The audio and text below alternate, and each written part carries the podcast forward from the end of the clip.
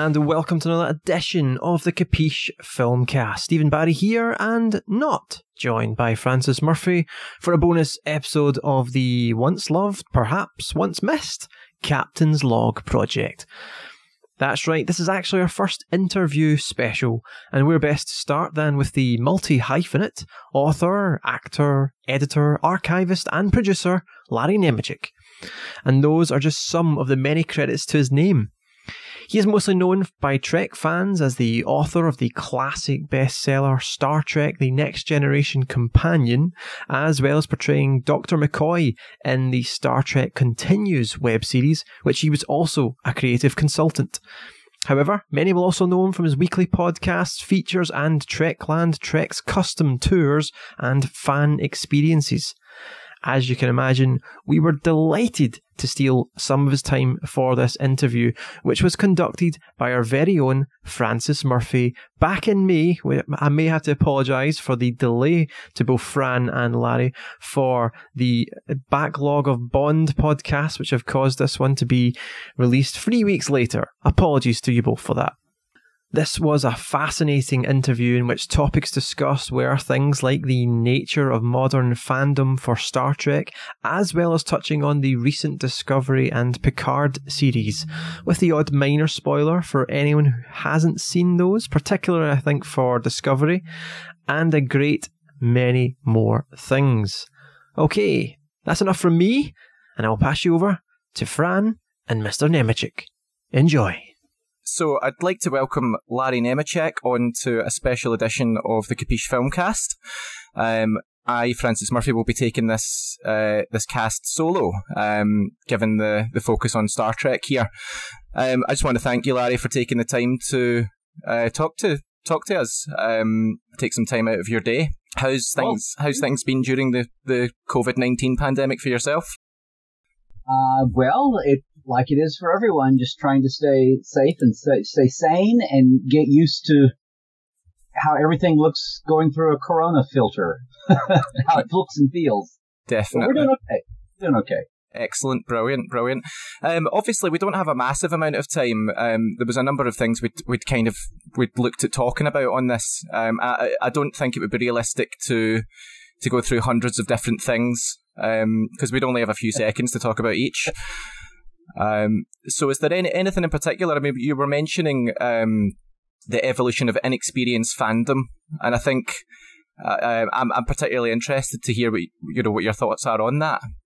Oh, uh, well, that that's kind of one of the subtexts of what I've always been interested in. I, I guess um, it kind of uh, when I say an experienced fandom, I think everyone has gotten. I think average people are a lot more media savvy than they were you know, like in the 60s or the 70s. Yeah. And, and, and TV and radio production, media production were this kind of mystery thing that you didn't, no one, you know, the average person didn't know about unless you were born into some royal family that lived in Los Angeles or New York or something. Yeah. Um, you know, London or whatever. But, um, but no, the, the coming of the internet, coming of social media, like the, you know, the 100 channel universe, the 500 channel universe, we're just being drowned in media all the time. And part of the thing of people trying to, you know, fill up channels of stuff, it may all be junk, but at least it's all there. And eventually a lot of that turns into just more talking heads on everything, on every kind of, you know, sports and politics and everything. But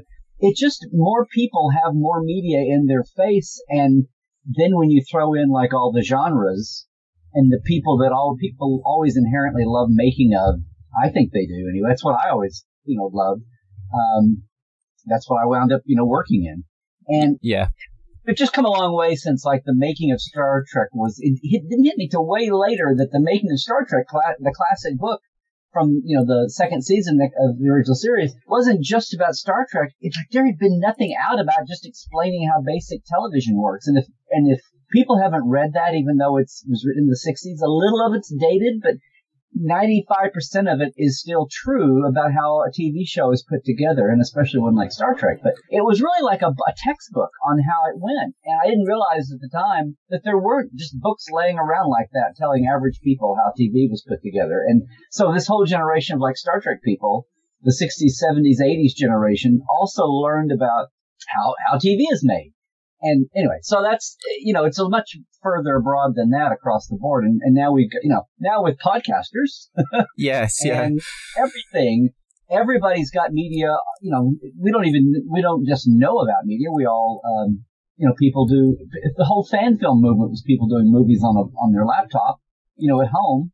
Exactly. So, yeah, it's yeah, media is just accessible and um, people get the behind the scenes. So when you've got a fandom, people can be much savvier talking about the ins and outs of casting and budgeting and visual effects and location shooting and you know whatever screen capture. I mean, you know, name it. And we're we're so far along from where we were. I mean, uh, it's uh, it's crazy. I mean, even if you think about ten years ago, um, been able to have a conversation 10, 15 years ago, even with someone from the United States, from from uh, Britain to the United States, might have been a big long distance call. It would have been an entirely different thing. Um, well, and I've been saying, you talked about surviving Corona. Just 10 or 15 years ago, we all would have been much more insane because we would have been locked in our bunkers. Oh, yeah, definitely. We're able to reach out and just stay connected and, and beat this down, much less do something constructive with it. Absolutely, absolutely. Um, one thing I'm particularly interested in is um, I was fascinated by Star Trek Continues. Um, obviously, you were you were involved with that.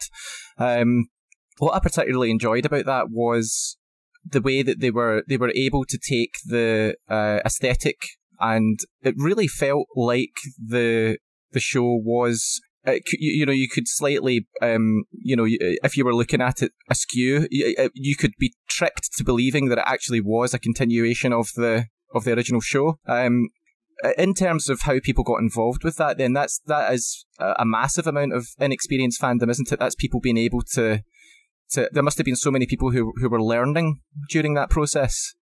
Is that something that you experienced? When you were there? When you say learning, you're le- learning what? Uh, media production or, or? Yeah, um, obviously there'd be volunteers um, working on various aspects of it. Um, what was that experience yeah. like, being able to bring in people and, and, and interact with them, people who maybe weren't, weren't traditionally involved in, in that kind of world? Yeah, well, it was a it was a really interesting mix of people it was you know it was all Vic's uh, Vic's passion project, and and after two, it took two or three shows to really, although it was pretty much there from the beginning. But as far as behind the camera, behind the scenes, it took what, maybe three shows for everything to really uh, episodes to really gel. And in the beginning, no one knew where that would go. He self-funded the first one just to do it, and who knew? No one had any idea it would take off the way it did. It was really just about people putting something out there that they loved. And, you know, back way back like seven years ago, which is when this was, actually it was 2012. Um, the, it was the ba- the binding factor was basically that you were insane original series Star Trek fan and especially an original series fan. Yeah. And part was the excite, uh, what we just talked about this, the whole technology in a box on your lap, you know, literally your laptop. Um, that, that whole backyard in your garage kind of feeling that you can, you know, we can do a show. And you'd had enough fan films by then that, it, you know, it'd been 10 years or so. But when you got somebody who, when you combine being a Star Trek fan with being a professional performer or uh, entertainer or crew person, you know, uh, an artisan in some way like that, um, when you combine the, when you, when it's your hobby and your work, and it's like, you know what, we can do better. We can take this to a whole. nother. it just becomes a kind of a self fulfilling. Let's do that within yourself, and that was where Vic was. It's like I we can do better than this. I can. I, I love this, but let's take it one step more. Let's really, really, really become. And people were kind of mystified by this, but it really is like historical recreation. A lot of people yes, would say yeah. let's do fan film, but you couldn't help but put it through the filters of modern time, whether that was visual effects or like, you know, uh, letterboxing, 16.9, four, whatever it was. But if you really wanted to recreate, say, a real fourth season and be 1970, um, it really was like a historical recreational. You put yourself in that mind frame. But anyway, it was just a matter of gathering people who either were Trek fans and insane, um, you know, professionals, or people who were insane, crazy, just like makers that that were a step away and could learn it, you know, whatever. But the, and some people were more Trek fans, and some people were were not actors; they were Trek folks, but they were next door to acting. uh, you know, it was just an amazing amalgam. And there were some, and a lot of it was like young kids that, that were in college or they had met on, in college on the tour and kind of like one by one put this, put this, this gang together, this, like this traveling sideshow came together. And then it was, you had to be people who could afford to all take off for a week or 10 days. Yeah. You know, and come to Georgia. And which was a financial thing people had to, you know, deal with and, and, uh, because it was everybody self-funded. There was a little bit of help later on for just people's basic uh, travel stuff, but yeah, it was just an amazing, it, but it was re- Vic's relentless drive to get this done and find people to plug all the holes. And then after, you know, after the first one or two, then it became um, a magnet. Yeah. You had people. Um, so there wasn't a shortage of people to help after, after we got going. And, and then especially on camera, the guest stars and the people who were in genre shows that thought it was a lark. And then, yeah, when it got so popular, it was easy to convince people to come over to, you know, it was easy to convince the John de Lancie's and the Cas Anvars by the end of it. Yeah. Uh, to come part of it. And it must have been incredible to, you know, to, to, to see them perform as well, to, to be able to, uh, you know, to actually experience that, um, as part of a collaborative project that, w- that was being done for fans, you know? Um, oh, yeah.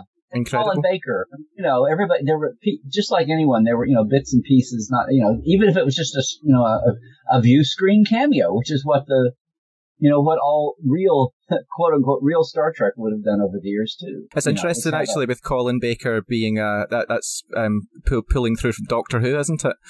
Um, Well, uh, we had a lot of fun. yeah, There's videos. Yeah. d- definitely nice to see him on the screen as well. Um, Yeah. what I'm quite curious about, uh, uh, and I was particularly interested to ask yourself this because of the extensive writing you've done about Star Trek, and you've been, in, you know, you've been involved with numerous of the the actual on-screen um, television shows and movies. Um, obviously, we've got a more modern Star Trek. Um, uh, that, that's come out, and when I say more modern, I, I probably would be referring more to Star Trek Discovery in the sense that they've they have effectively visually updated the show um, in a way that maybe certain fans feel isn't fully in line with that kind of historical accuracy or you know what things might have looked like.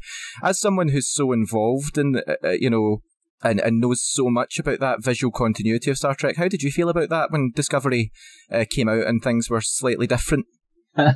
Well, uh, the the thing about Discovery is that people, you know, yeah, a lot of people were upset with, I'll say, the visual canon continuity. They they paid there was a lot of attention paid to conceptual, like timelines and all of that. Even though people were upset that Michael was created as the foster child of Sarek and Amanda that no one knew about. Well, we'd had that with Sybok too. Yes, yeah, And I have a, here's the thing. I have, and I'll say right off the top, uh, I have a, I'm a big, you're right, I'm a big visual, but I had a big problem with the, mainly, it, when all was said and done, even the Klingon redesign, I'm like, look, I, I'm a, I'm a retconner from way back. I have been smoothing canon gaps way before it was controversial. So, because that's the appeal of Star Trek is the fact that it's this, it's not just like any other major aspirational adventure franchise out there. The fact is that Star Trek's never, to use an overtired phrase, it's never rebooted.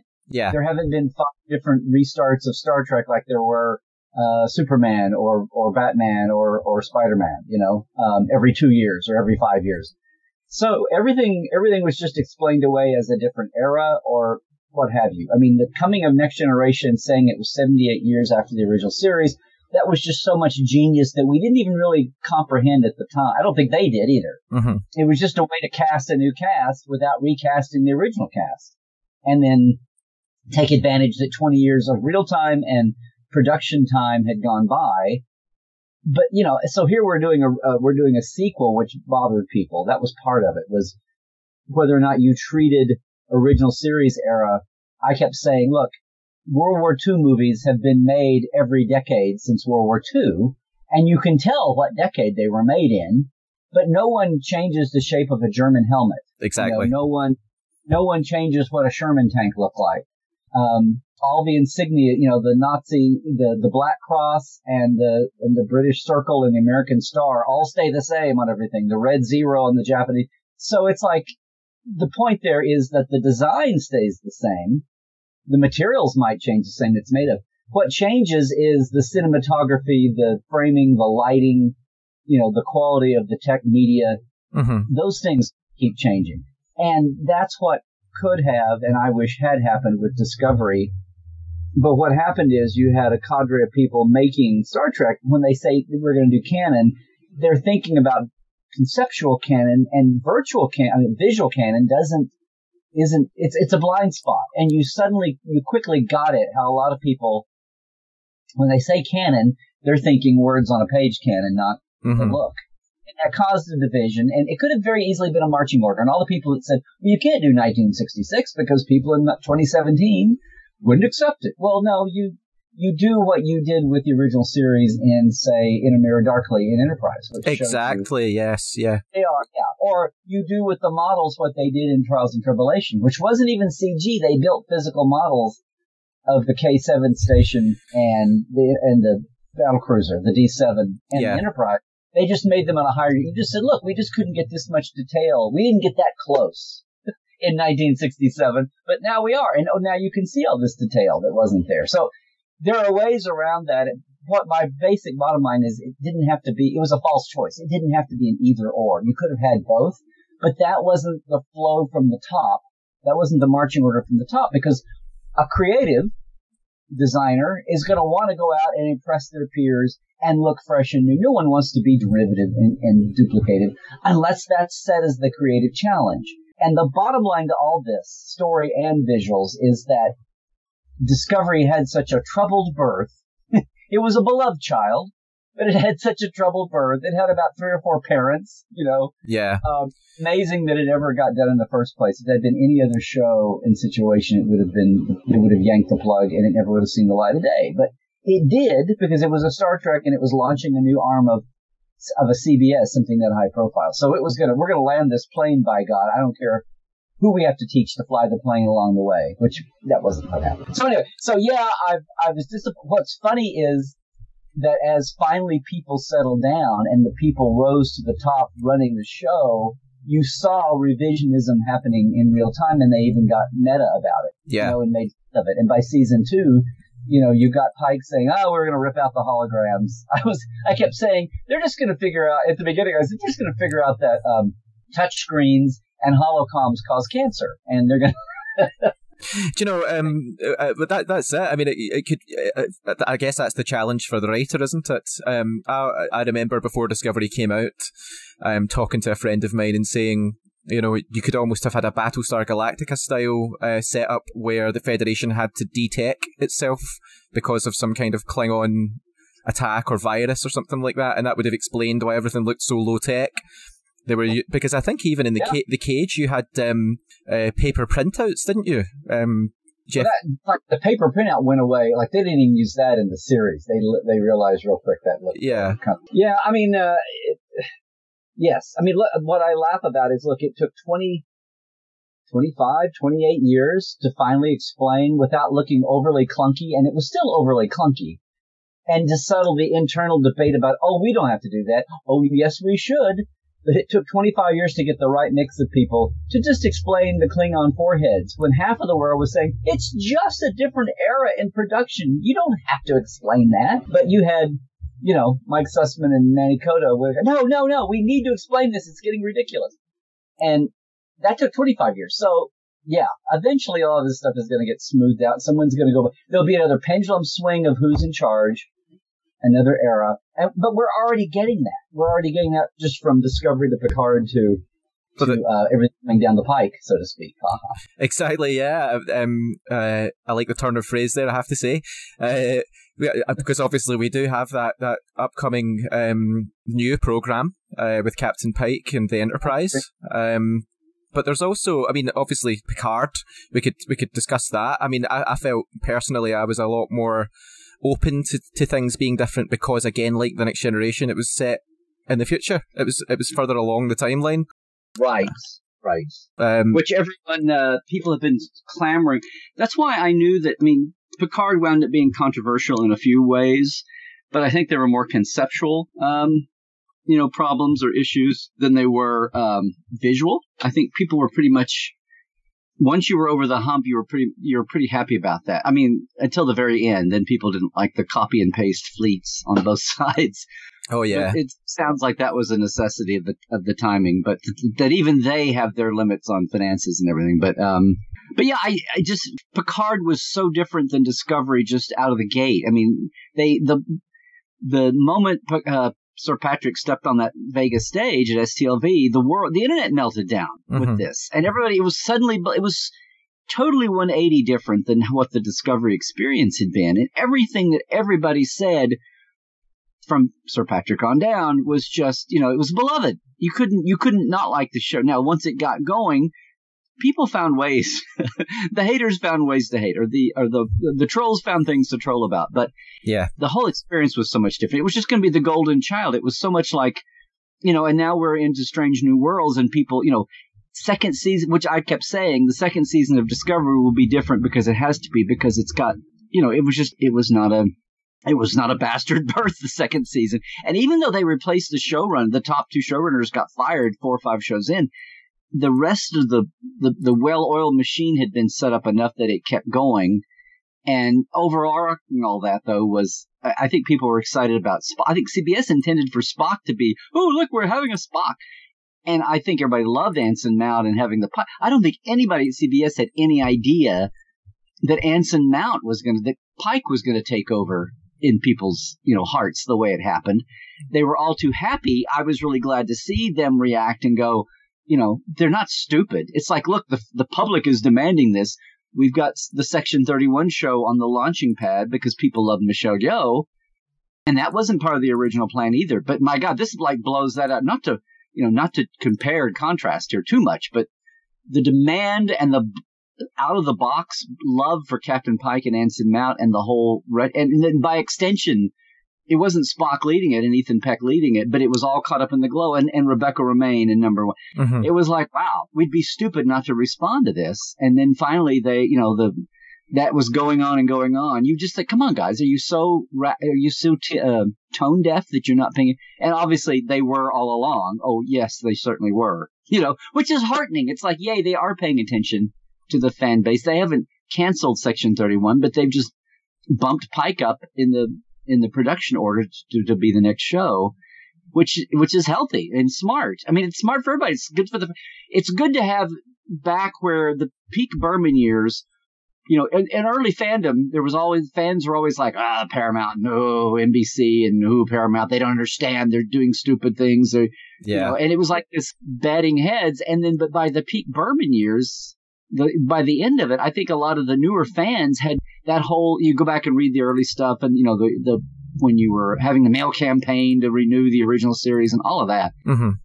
And so, and, and don't kill Spock off in Wrath of Khan and all that kind of thing. There was a lot of fan versus the studios are stupid and poor Gene is just caught in the middle. That was all by the end of, by the time the fanboys were, well, you know, people would uh, scream about Rick Berman this and Rick Berman that, but the the people hands on the show, by the time it was Manny Coto and, and Ron Moore and Ira and all the fanboys and girls had kind of have kind of worked their way to the top. There was a real we're all sense of we're all uh, rowing the boat the same direction. Like no one's counter. We're all have the same goals. Mm-hmm. The fans want better Star Trek, and Paramount goes, hmm. If we make what the fans want without it being chaotic, I mean, if we, you know, if we if we go in the same direction, we'll make more money. so it's like everybody kind of got online. It's just there's times when you have a learning curve or new people, and that's what happened here. It took a while for all the the synergy to get into place there as far as attitude. And it really happened with Picard. Uh, and eventually bubbled up. People had differences over over the way things went, and now Pike, Strange New Worlds. I mean, Discovery was we're going to start a new platform network. We want a Star Trek. What's that going to look like? Who wants to give us one? That's how that started. That's mm-hmm. how Discovery started. Picard started as a ooh, let's have a brain trust meeting or two or 47 and think what the what this what's the next smartest thing to do? How about let me see if patrick will do it okay. But Strange New Worlds is like, you know, in the words of an old blooper from the original series, because the public needs it.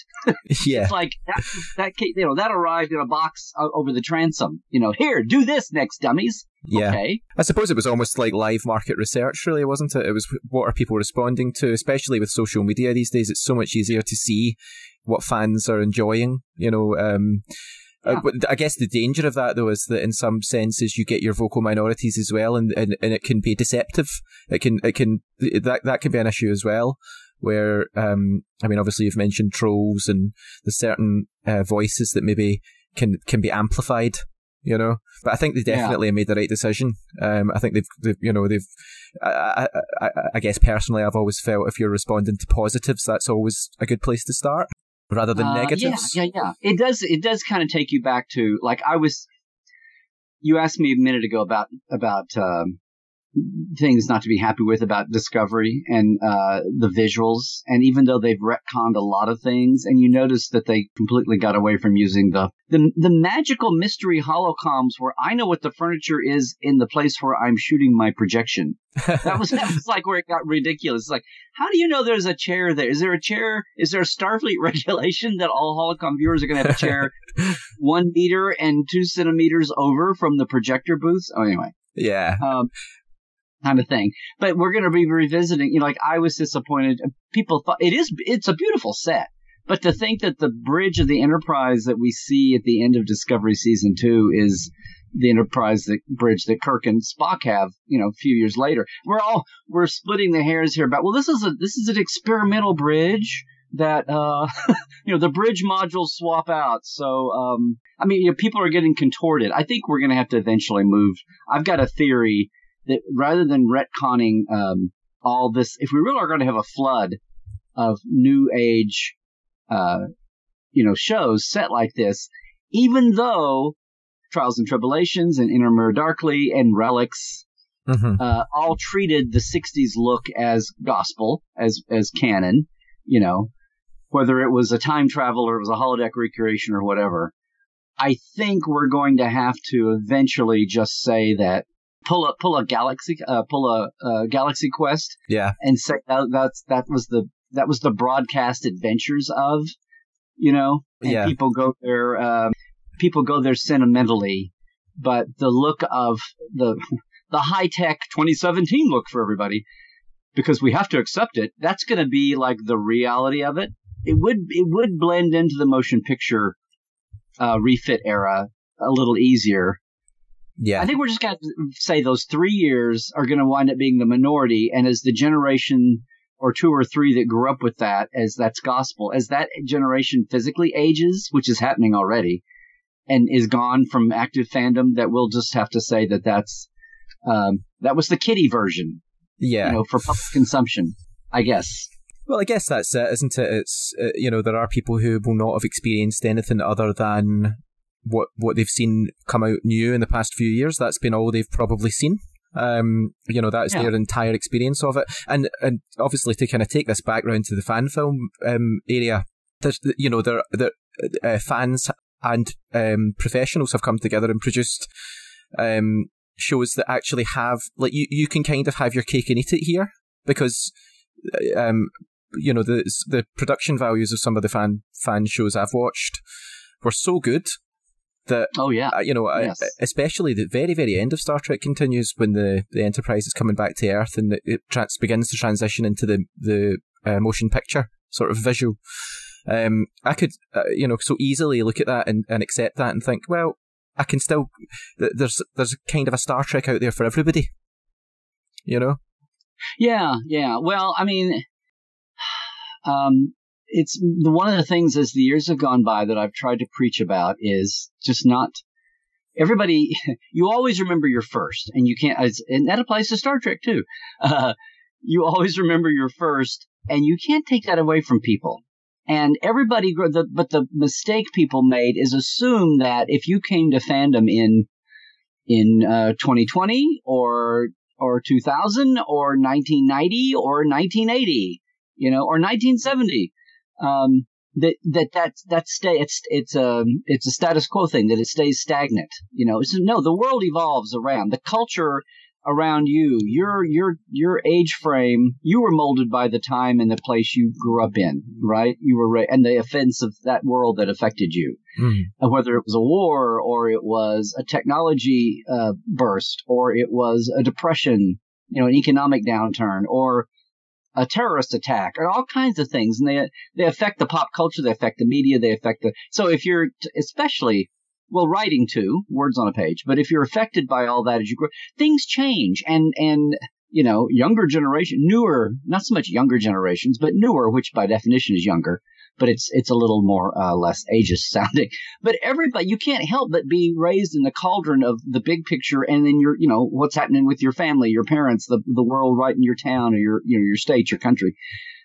All of that's going to affect everybody's perception, and over time, you're talking about a fifty-something-year-old franchise now. That's all going to be affected. We can't we can't do it. We can have fun with that. So the fandom, I just try to remind people that look, uh, you know, it's what's the line? Uh, newer, younger, younger people, younger minds. Kirk's line to Scotty. Um, new ways, new minds. Something Mhm. that's going to happen, and just you know, e- embrace and adapt it. It's not to not to take away from everybody's memories and sentiments and favorites. But you can't you can't be the you know the shouty old man on your yard yelling at the kids all the time about everything. You can but that's not also to say that you back down and you just go vanilla or you just you know you you, you have what you enjoy. But you can learn a lot just like all this just like the star trek writers can from fans. You can learn a lot by seeing what's happening now. And the biggest thing is just in our own lives we are not we're not 15 forever hopefully. We are 25 then we're 35 then we're you know we're a kid with no responsibilities and then we're a student with heavy responsibility and then we're single and young with income and then we get married and then we get unmarried and then we maybe have a kid or two and maybe have a grandkid or two and we have friends you know our life experience changes and we see our Star Trek in different ways. And that's a really long, convoluted way to say that, um, you know, everybody doing a rewatch of a show they haven't watched in 20 years is amazing.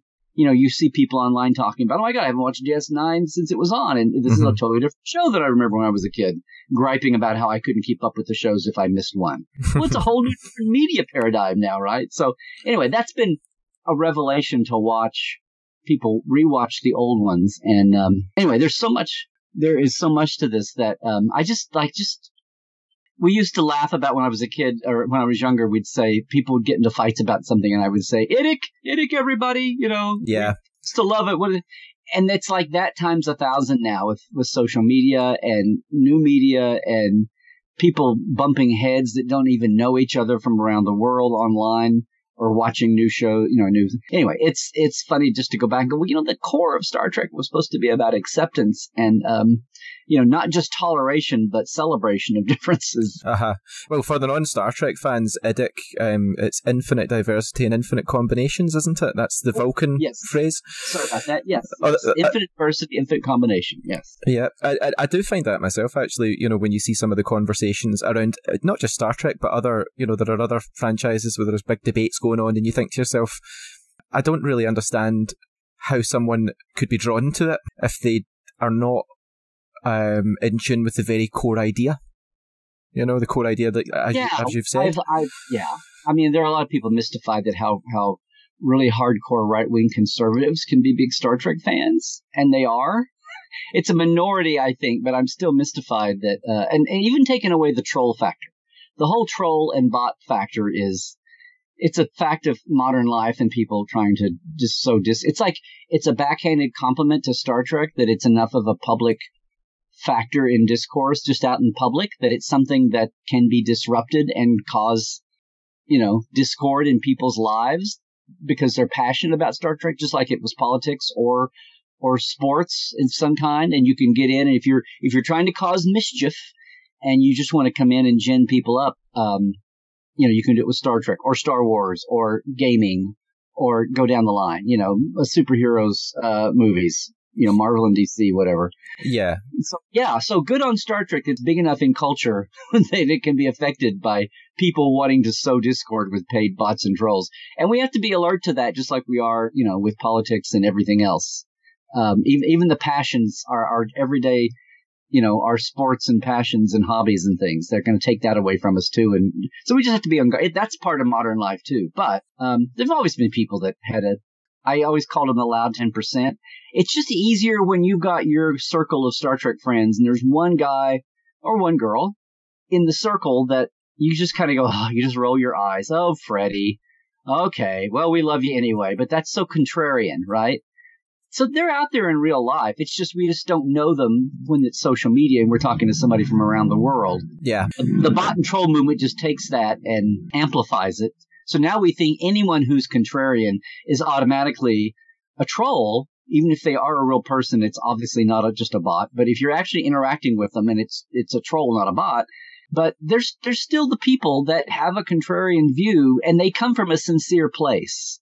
I mean, they may have been dropped on their head when they were five, but they come from a sincere place, and I don't ever want to squelch their their right to have an opinion because a lot of times they will be, you know, they'll they'll line up and there's they're still a fan. I just go back to the thinking of in your own little local group, there's always at least one person like that, and you all just put up with it because you know they're a real person, right?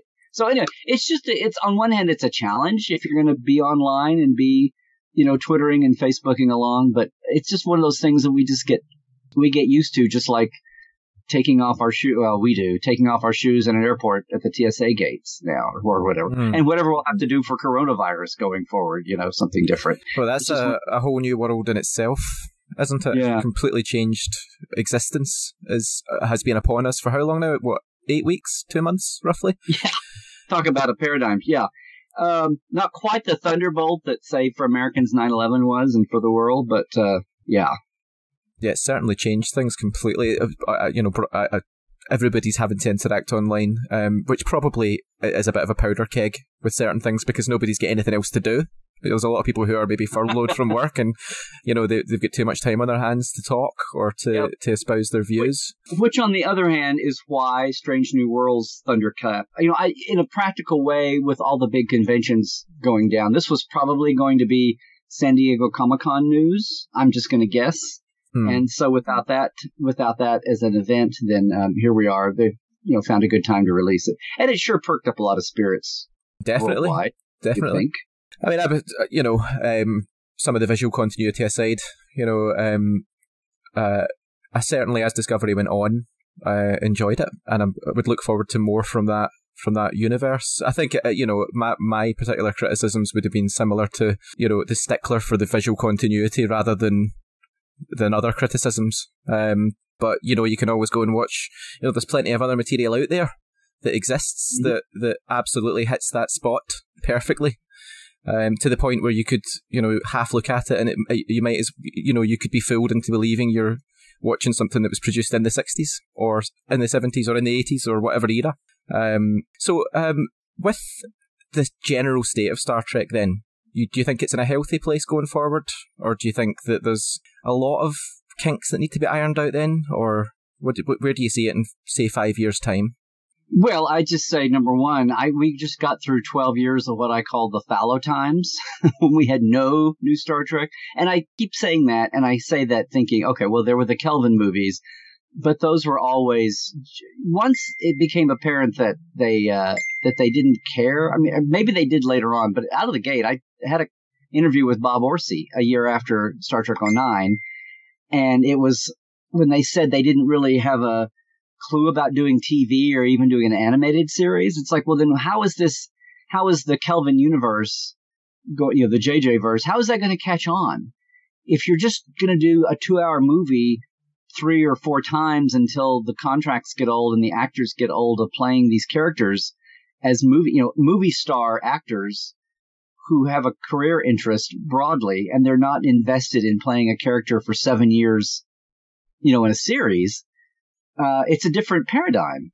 And and a producer and a director that don't care about doing this forever. If you're not going to build a franchise figuratively and literally, then then this is just going to go away. And it was it was like treading water. It kept it alive. A lot of good brought in a ton of new fans. Kept at least some updated mainstream look at Star Trek going in the public eye, and especially in a world that was you know being swallowed up by Marvel and DC and the return of Star Wars and all of that Mhm.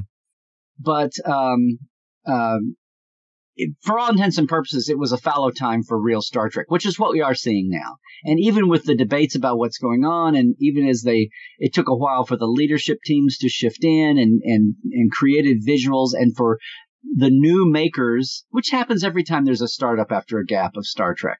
It takes the new people time to get their act together and to learn how to listen to the fan base and and to yeah fear them at times, but mainly you know, like every like I said, everybody we can all be rowing the same direction here. We don't have to fight over the over the oars, right? Mm-hmm. Everybody you're paddling the same direction. Everything goes much better. Fans are happier. Studios make more money, make more Star Trek. It's what a concept. It's a win-win. And we're getting to that point now. It's always rough out of the gate. So no, I making new Star Trek is much better than not making any new Star Trek and it's it's on the improvement and there are lots of talented people there are lots of people who are these people that say it's all being made by people who aren't fans, that's just BS. There's tons of old school fans and they're getting savvy enough to start doing, to hit in the sweet spots.